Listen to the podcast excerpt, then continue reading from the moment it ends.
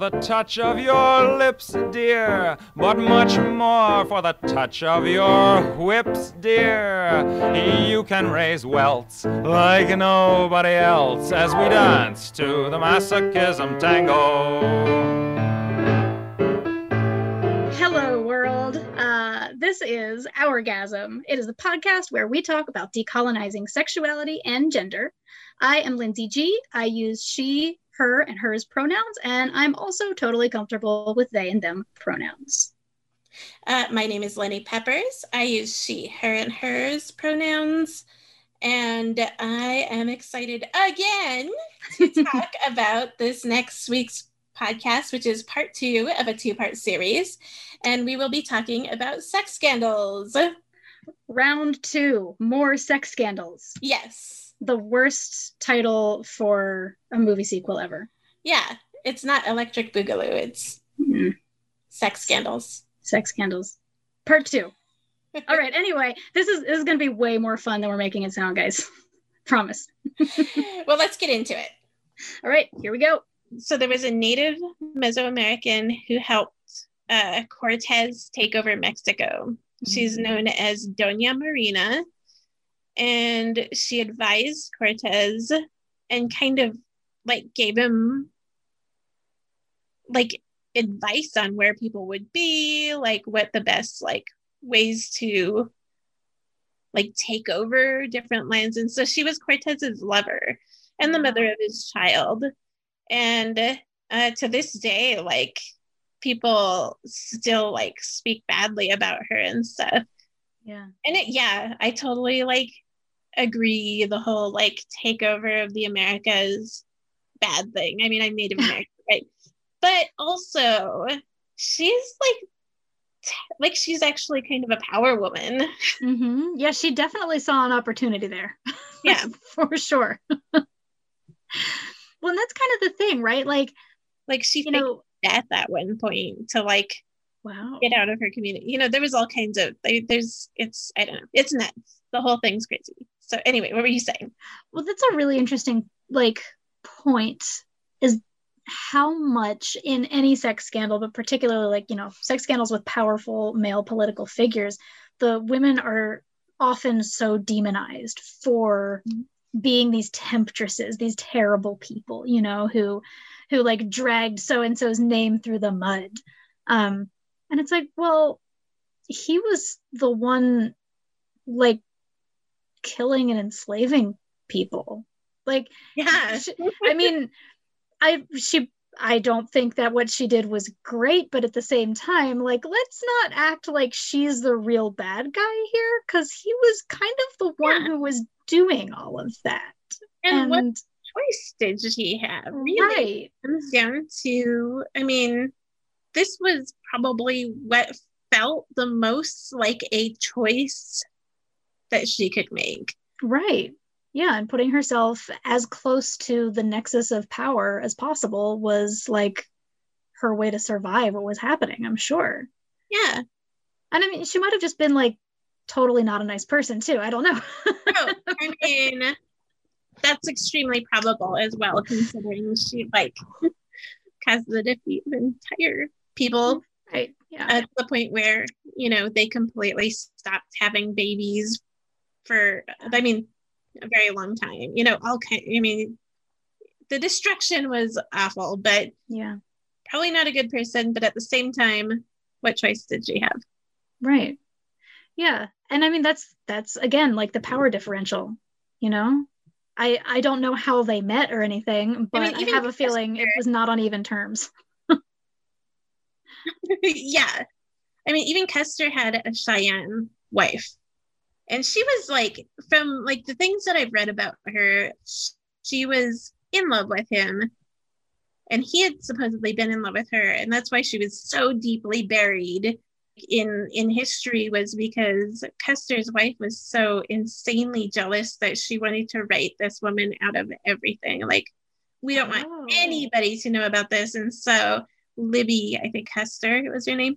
That sounds right. Was just like, we're never speaking of that person again. And my husband was a saint, and he was like this hero and painted with like this big hero. That is, I forgot about that aspect of like his legend, is that like, because from what I understand, during his life, most people were like, George Armstrong Custer is a jerk. Well, nobody likes this guy. Yeah. But afterward, he became this hero, and it was pretty much her doing, right? Yeah, yeah. His wife took his entire legacy and like beefed it up to the point where, to this day, there's still people who are like, General George Armstrong Custer was like such a great person, and I wear fringes just like he did. Okay, well, I can't imagine. Maybe one specific person, but I can't even understand. I feel like she probably was on some level like, okay, nobody can know what an absolute piece of garbage he was, so I have to make it seem like I married a decent person. That's my goal in life. No one can know what a horrible mistake I made. But I mean, that's kind of, I think, part of a lot of sex scandals also. Like, you know, women being backed into corners and trying to make the best out of the extremely limited choices that they have available to them. Yes. And then trying to make the best of it. And I think that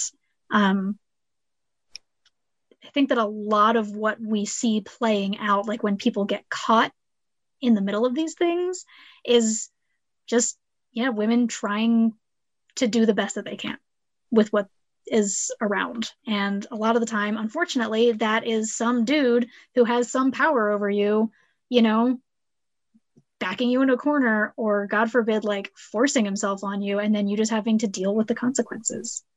Yeah. And the thing about it is like, the counter argument is always someone who's like, well, this person is their own person and they can make their own choices, you know, and they made that decision to do that, and so damn them, you know.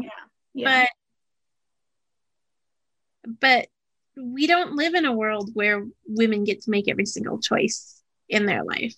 It's not that easy. It's not black and white. Yeah, especially if the man involved in your situation is someone who will fire you if he doesn't get what he wants, and you have worked your entire life to get to this point in your career. And I do think that that is what's going on a lot of the time when you see, like, you know, say like a senator sleeping with a member of his staff. Mm-hmm. Like, you know, people don't get to be on senatorial staffs by just sitting on their asses and like hoping. You know, like you gotta work pretty hard to get into that position most of the time. And if your choices are, okay, you know, ring the bell and tell everybody what is going on with your boss, or go along with it, there's a lot more to weigh than just your own like personal conscience or feelings about this in that equation. And when someone has that much power over you, and you have worked so hard to get to where you are, and it will all be destroyed if you say no to this person. There's so much more riding on it than just like being a good or a bad person. Right. Absolutely. And I think that's what it comes down to when you're looking at like the people who look the other way in these situations as well. Like, are they letting this happen by looking at the other way? Yeah. But I think it's also about like, what is that? What does this person see as being as at stake if they were to say something? Right. Which could be something as simple as, oh, my bros won't like me anymore, to like straight up losing your job, or, you know, somebody coming out with all of the crappy stuff that you did, you know? Right. Yeah. And, you know, lawsuits become involved, and, you know, and sometimes prison can be on the table depending on what's going on. Like, and so like, you know, we end up in so many situations where people don't out people who are behaving badly, until, you know, something happens and suddenly there's like a headline to be written, and then it all comes out. And some of these people can be, you know, doing fucked up things behind the scenes for so long before that happens. Like, in 1998, Newt Gingrich resigned from being a congressman in the House of Representatives because it was revealed that he had been having an affair with a member of his staff while he was married to his second wife. And at the same time that he was leading the impeachment of Bill Clinton for perjury regarding his affair with Monica Lewinsky. Like, it sounds to me like particularly good timing, and it sounds to me like very possible that Newt Gingrich had been sleeping with members of his staff for quite a long time before that came to light, and suddenly there was like more on the line, and somebody, you know, whispered into some reporter's ear about that because he was leading up, you know, the impeachment of somebody that they didn't want to be impeached. Like, but it seems very unlikely to me that up until that moment, Newt Gingrich had never had an affair with one of his staffers. Oh, yeah, totally. And also, like, as people, like, do these things and then don't get caught doing them, then it's easy to get, like, more and more, like, emboldened when it comes to, like, what can I get away with? Yeah. You know? And that's very, like, true. Human nature. You see it happen in... I mean, a child, they instantly do something and then they're like, how far can I go with this before I get in trouble? You know, right. And the same concept, but as adults. But like the stakes are so much higher and the brush is so much bigger. Yeah. Yeah, because like... Because you're doing all of this, if you're an elected official, you're doing all of this on taxpayer money, you know, like you're making bank on taxpayers' money, and you know they don't want you to be doing this thing, and you're doing it anyway. Like there must be a huge rush attached to it, a rush Limbaugh. Sorry. Let's see. We've also got. Strom Thurmond. Oh, this is a good one. Okay, so Strom Thurmond was like, God, he was like the oldest person in politics for like the longest time. He was a senator before 1964. He was a Democrat before 1964. Then he switched parties and became a Republican in 1964. He was a senator for South Carolina from that time until like fairly recently, I believe. I think he just died very recently. He was a noted segregationist. And, you know, that means racist. And in 2003, it was revealed that he had fathered a child named Essie Mae Washington Williams with a 16-year-old African American. So this guy who made a lifelong career on being a racist in politics was revealed to have had a child with a 16-year-old Black woman. Like, cool. Way to go, man. I mean, obviously, like, this was a power issue, and that was clearly most likely a control thing. Mm-hmm. Yeah, and I don't know any of the details. I think that it happened, like, when he was quite young. So I don't think that this was, like, happening, you know, around 2003 when it was revealed. But it's still messed up to like know that you have a child out there and that your decisions. Right. You're literally making laws to make her life more difficult. Yes. You already made her life more difficult by giving her a child at 16. Right. And then to like continuously make laws for the rest of your life to make both her and her child's life more difficult. That's so messed up. It's so deeply, deeply wrong. And that's one of those things that like, I don't know what the laws were like about the age of consent back when all of this happened. So I can't necessarily say that he broke the law by having sex with a 16-year-old necessarily. But there aren't really laws being broken here aside from possibly that one.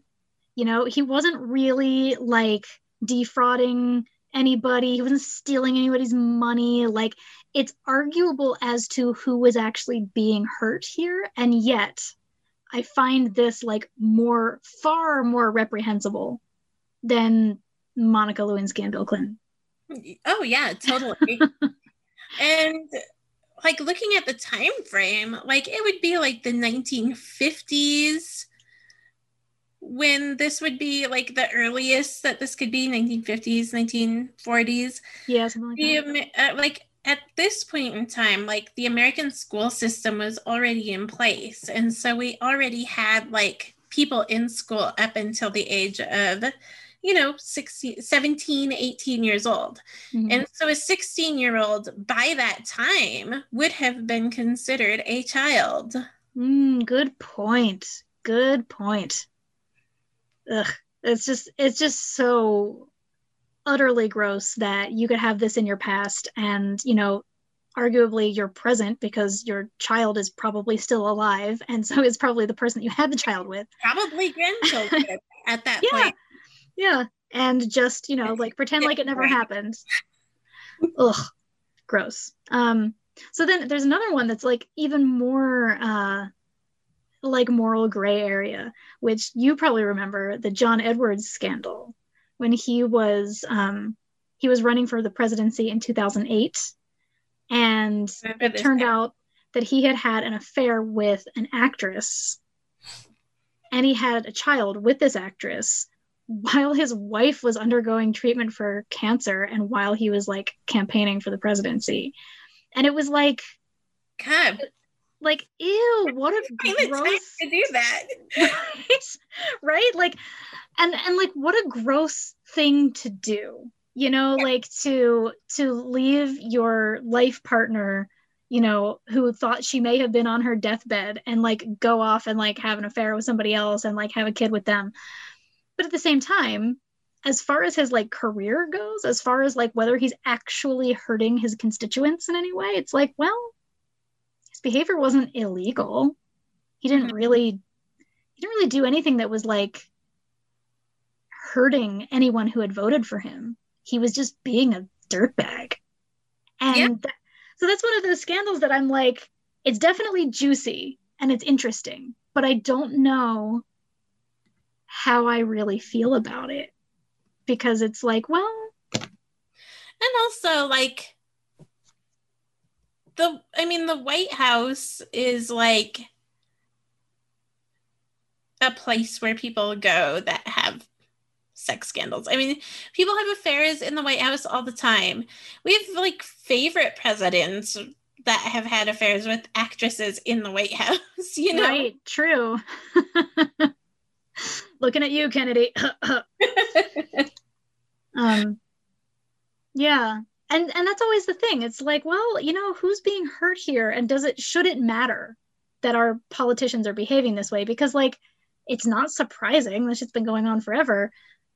Is it hurting anyone? I don't know.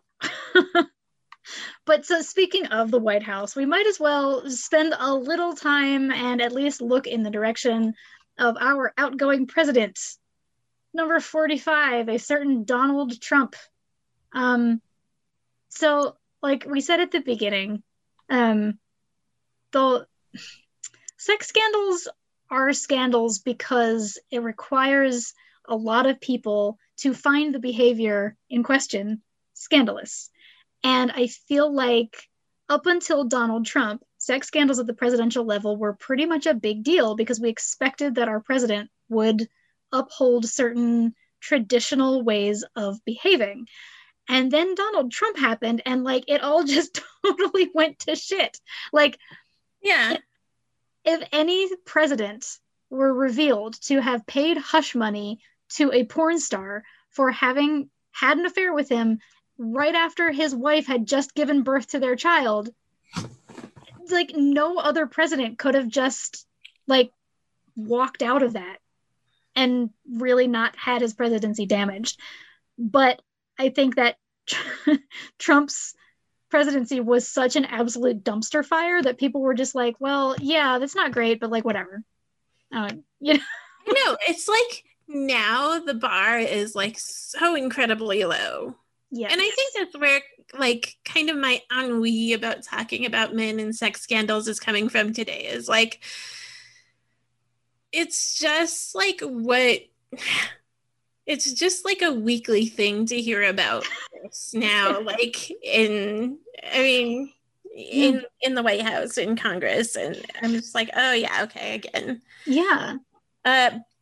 There's two things I did notice when looking through sex scandals in the White House and in history, well, in Congress, American positions of power. And because we didn't talk about Schwarzenegger, which I was totally surprised. I thought you were going to bring Schwarzenegger. Oh, yeah, I have him in my notes, but I didn't. I had to bring him up. But I noticed that, and I know that like the people who are listening can't see this, but you can see me on our screen. That all of the men who have major sex scandals in their history smile like this.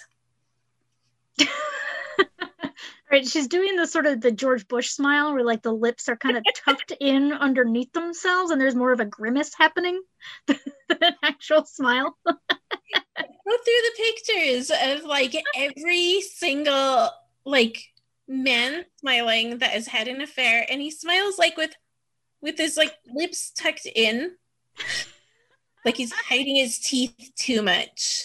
I don't trust a man now who hides his teeth too much. Like that man's having an affair. That man is participating in some sort of sexual deviancy. Probably. I wonder. It would be really interesting to see if there's any like science on that, as far as like, you know, the way that you use your face meaning different things. Like maybe if you smile wide with your teeth exposed, it's a sign of like openness, you know? And like if you're hiding your teeth, maybe it's a sign that you've got shit to hide. Well, okay, yeah, maybe, actually. I noticed that sometimes extremely like racist people as a person of color, and just as something that I've noticed, smile with all their teeth. And I don't trust anyone who smiles with all their teeth either. Okay, all right. So like 3 to 5 teeth are acceptable. Yeah, just the front ones maybe. Okay, can you see the screen?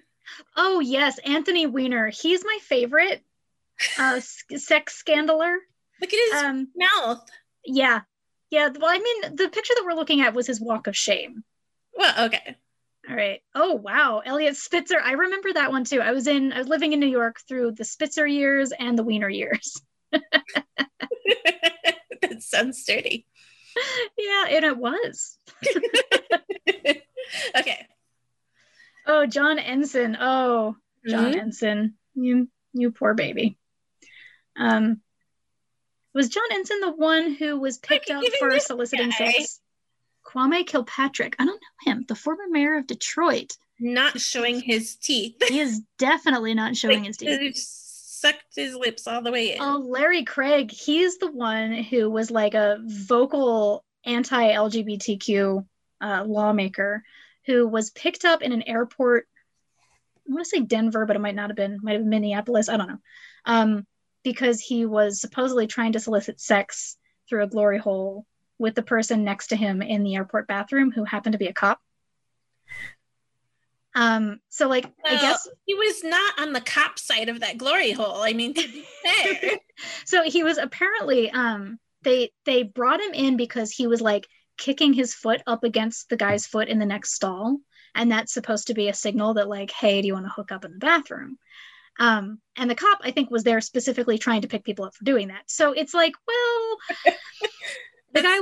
Craig was like, no, I was just trying to see if he had any toilet paper, and nobody was buying it. So that, I remember when that happened, because like, again, it's like, well, okay, yeah, technically it's illegal to solicit sex. If you're going to pay somebody to have sex with you in the bathroom, then technically that's illegal, but it's like, who's really being hurt here?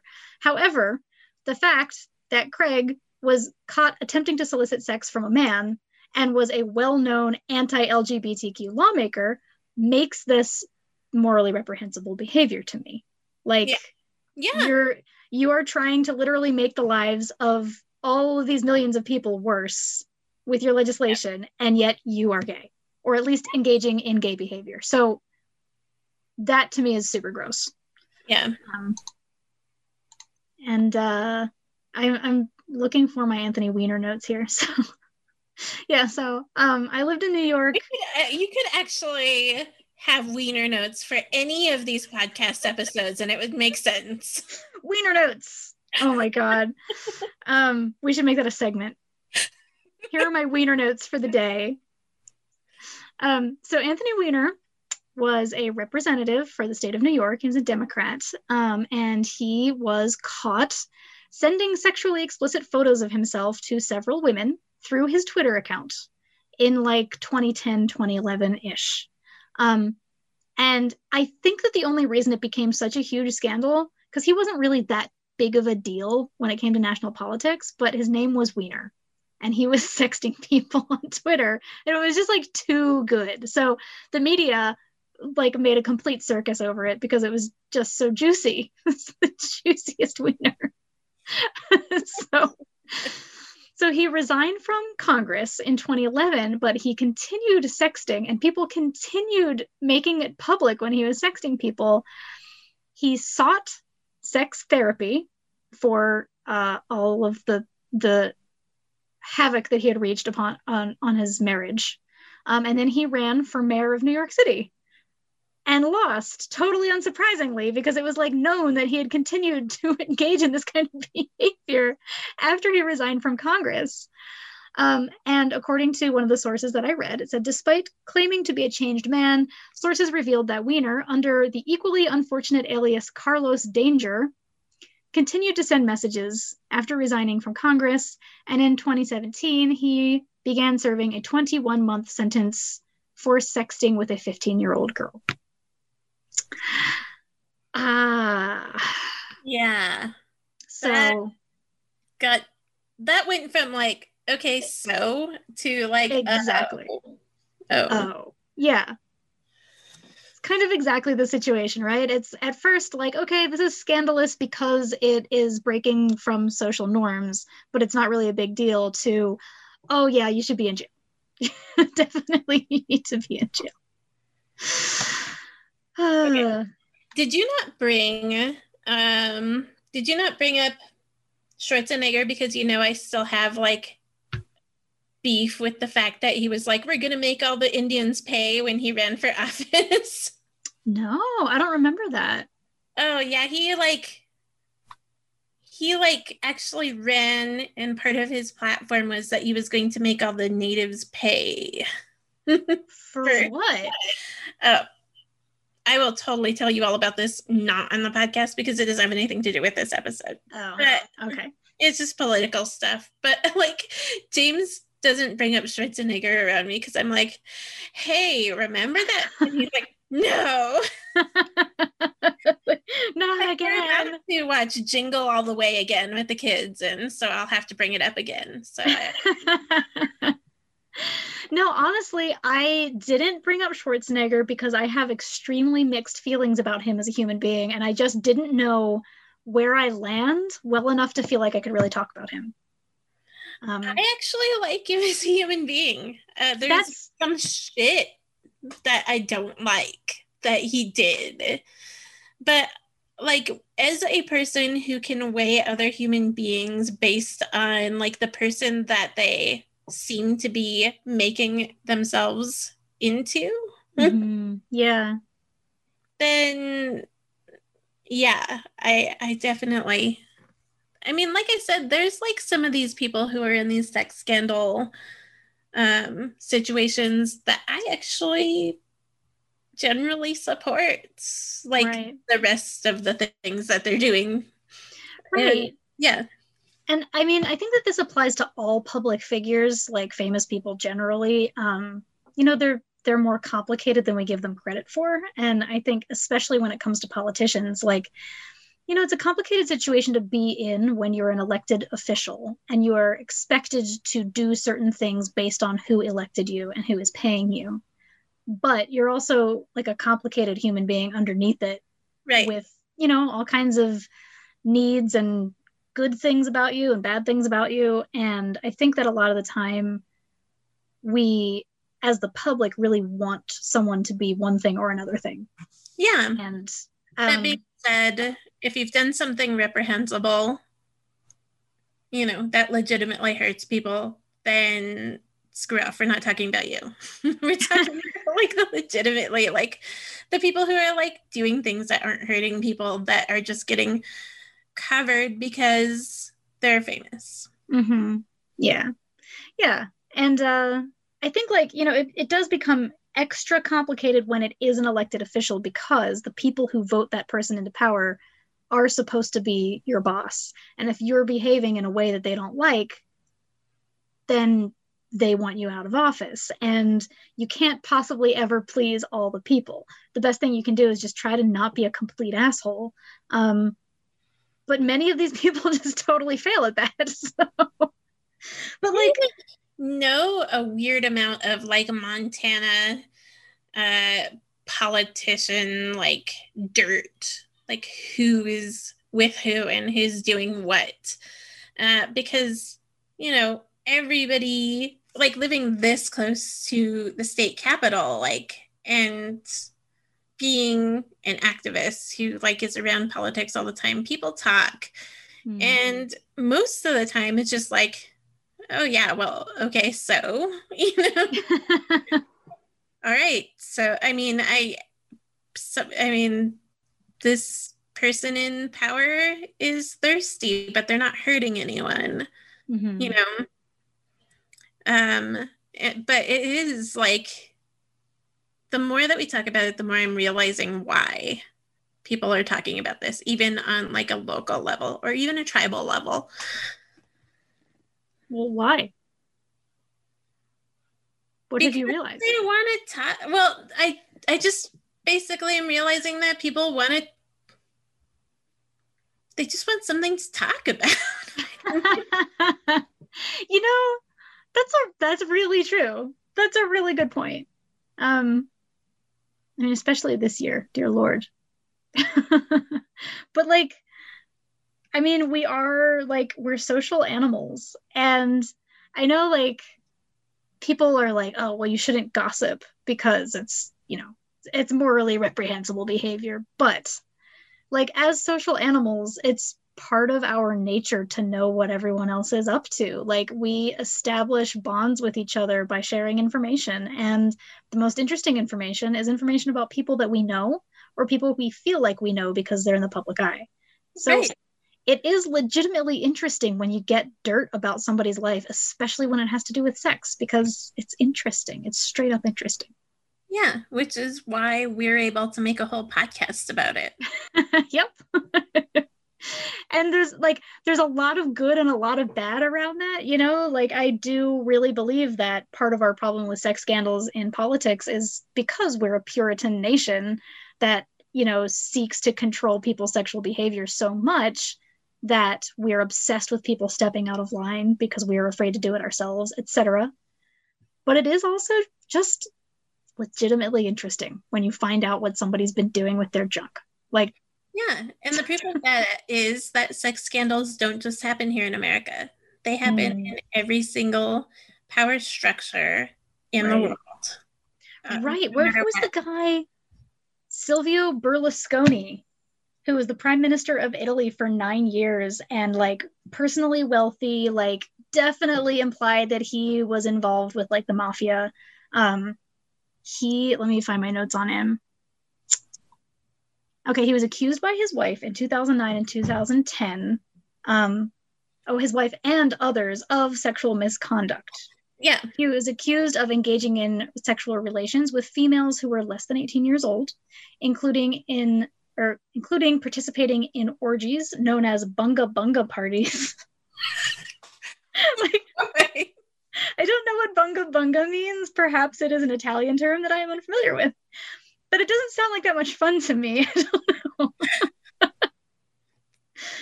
know. But he actually... What with these terms, though? Lemon party is another one where I'm like... Oh. What party? Lemon party?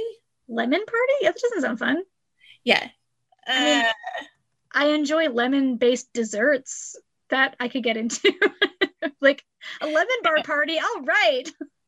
Yeah, a lemon bar party is something entirely different. I'm actually game for that if you ever want to do that with me. Ooh, a lemon party, however, is a sexual activity involving 3 or more men that are over the age of 69. That is so specific. Yeah, each participant must have a flaccid penis. To qualify for this event, you must be able to accomplish the, and then I don't know what this word is. But Lemon Party involves 3 or more men over the age of 69. Let's just... Huh. Well, I mean, I guess that's a good time for some folks. So okay. Good but on them. We're talking about a bunga bunga party. Bunga party. Okay. So I should look up more about the bunga bunga parties. But he was convicted of paying for sex with a minor in 2013 and was sentenced to 7 years in jail with a permanent ban from politics. And not only did all of that happen, which is bad enough on its own, but court testimony revealed that Berlusconi had paid a teenage prostitute 4.5 million euros for her services. And it doesn't say specifically whether that was during his time as prime minister, but I am thinking that it probably was. So that means that he was using taxpayer money to pay for underage prostitutes. So, yeah. Sucks. Yeah. I don't like any of that. All that being said, my favorite, like, romance film, Pretty Woman, with Julia Roberts. And does that qualify as a sex scandal? That's a big one. That's actually like a huge topic because it's basically the topic of sex work and whether that's okay or not, and whether it's okay or not for people to engage with sex work. I'm okay with that. I was just wondering, like, he's this person of power and then originally just paid her to be a companion and then fell in love with her. Mm-hmm. But I feel like about half of the stuff that I read was really... more like this person had a mistress that they were in love with and they had love children with them. And so, like, we do have a lot of instances where it was just a thing that somebody did. I mean, like, it's just, like, boring. It's just, it wasn't, like, a power play thing. Right. Yeah. Yeah. And in those situations, it's really, like, it can be kind of heartbreaking, you know? Like, I obviously, as someone who's polyamorous very publicly, like, I firmly believe that it is possible to love more than one person at a time and to have, like, totally great relationships with more than one person at a time. And that can be really fulfilling. And I think that that's really, really true for a lot of people, but it is not what is expected of us in this culture. And so when somebody, you know, has, like, 2 families, I feel like the real question is, do all of these people know about each other? Who's being hurt? Are people being hurt by this? What it comes down to is, are you spending taxpayer money on this? Are you abusing your power position? Are you hurting somebody? I right. mean, that's what it comes down to, is kind of looking at the power and the money and the sex all together and saying, who's being hurt? What is the end game to this? Yeah. Yeah. So I looked up bunga bunga parties. Okay. So apparently the term actually, like, dates back to 1910. I've been expecting that. Yeah. And it was a name for an area of Australia, bunga bunga, starting in 1852. So the term bunga bunga is, like, time-honored tradition, apparently, but... Wait, is it time-honored tradition or is it racist? Probably both. So let's see. Oh, and now I'm going down, like, all these different holes. Okay, so Berlusconi was part of a quote-unquote vast pimping network and attended bunga bunga sex parties. But they're not defining what a bunga bunga sex party is. This is really frustrating. I need to know more. They just keep calling them bunga bunga sex parties. So yeah, I don't know anything beyond that. But one would assume that there's something specific about it that makes it a bunga bunga party. Yeah. I don't know. I'm not finding the information easily available on the website that I'm currently scrolling through. So to me, it is a mystery. In Malay-speaking countries, bunga means flower. As such, bunga bunga is simply the plural form of flower. And is also the name of a deity worshipped in Malaysia. So not entirely germane to what we're talking about, but still interesting. Yeah. Yeah. I can't stop thinking about a lemon bar party. And I just feel like we would have lemon drop shots and lemon bars and lemon meringue pie. And I'm like just having like this huge fantasy of us dressing in lemon clothes. And that actually, it sounds like the most summery possible party. Right? Yeah. Everything is lemon.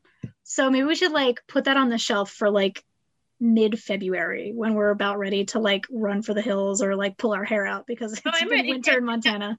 It's been like winter in Montana for over a month now. I'm ready for a lemon bar party now. Yeah, and it's not even officially winter yet. We still have like more than a month before it's technically winter on the calendar, and it's snowed like 5 times already. Montana. And it's, I think, snowing right now. Is it? God damn it. I can't see out the window from where I'm sitting. Crap. Well, anyway, all right, folks. I think we have plumbed the depths of political sex scandals pretty well for the time being. Also, I want to say that I'm getting the impression that bunga bunga parties are like just like a different version of tiki parties, where instead of like appropriating Pacific Islander culture, we're specifically appropriating Malaysian culture to have a party called a bunga bunga party. And I guess some people had a lot of sex at bunga bunga parties. I think that's about it. Okay. But if anyone listening knows more about it, please feel free to let me know. Yeah. I'm all ears. Yeah, so I guess I feel like in the end, you and I feel pretty much the same about sex scandals, which is to say, like, it's really not that big of a deal, but if somebody's being hurt or taken advantage of, then it becomes a big deal. Right. Yeah. Just don't hurt people, and bam. Like, yeah, right? Let people do what they want. Unless they're hurting people, then stop them. And that's pretty much like the base of it all, right? Yeah, I like that. It shouldn't be so hard, but we do really like getting up in each other's biz about sex, as we just mentioned. Yeah. It is really interesting to us.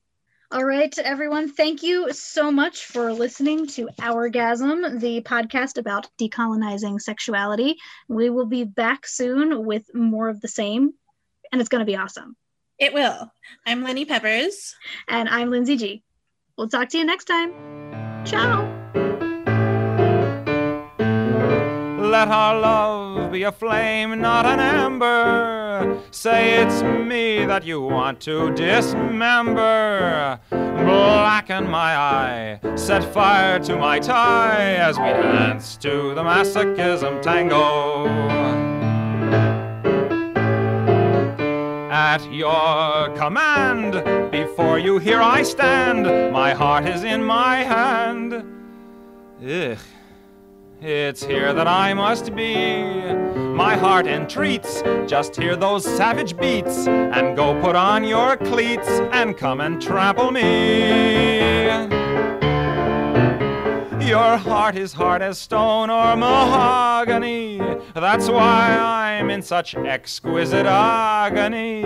My soul is on fire, it's aflame with desire, which is why I perspire when we tango. You caught my nose in your left castanet, love. I can feel the pain yet, love, every time I hear drums.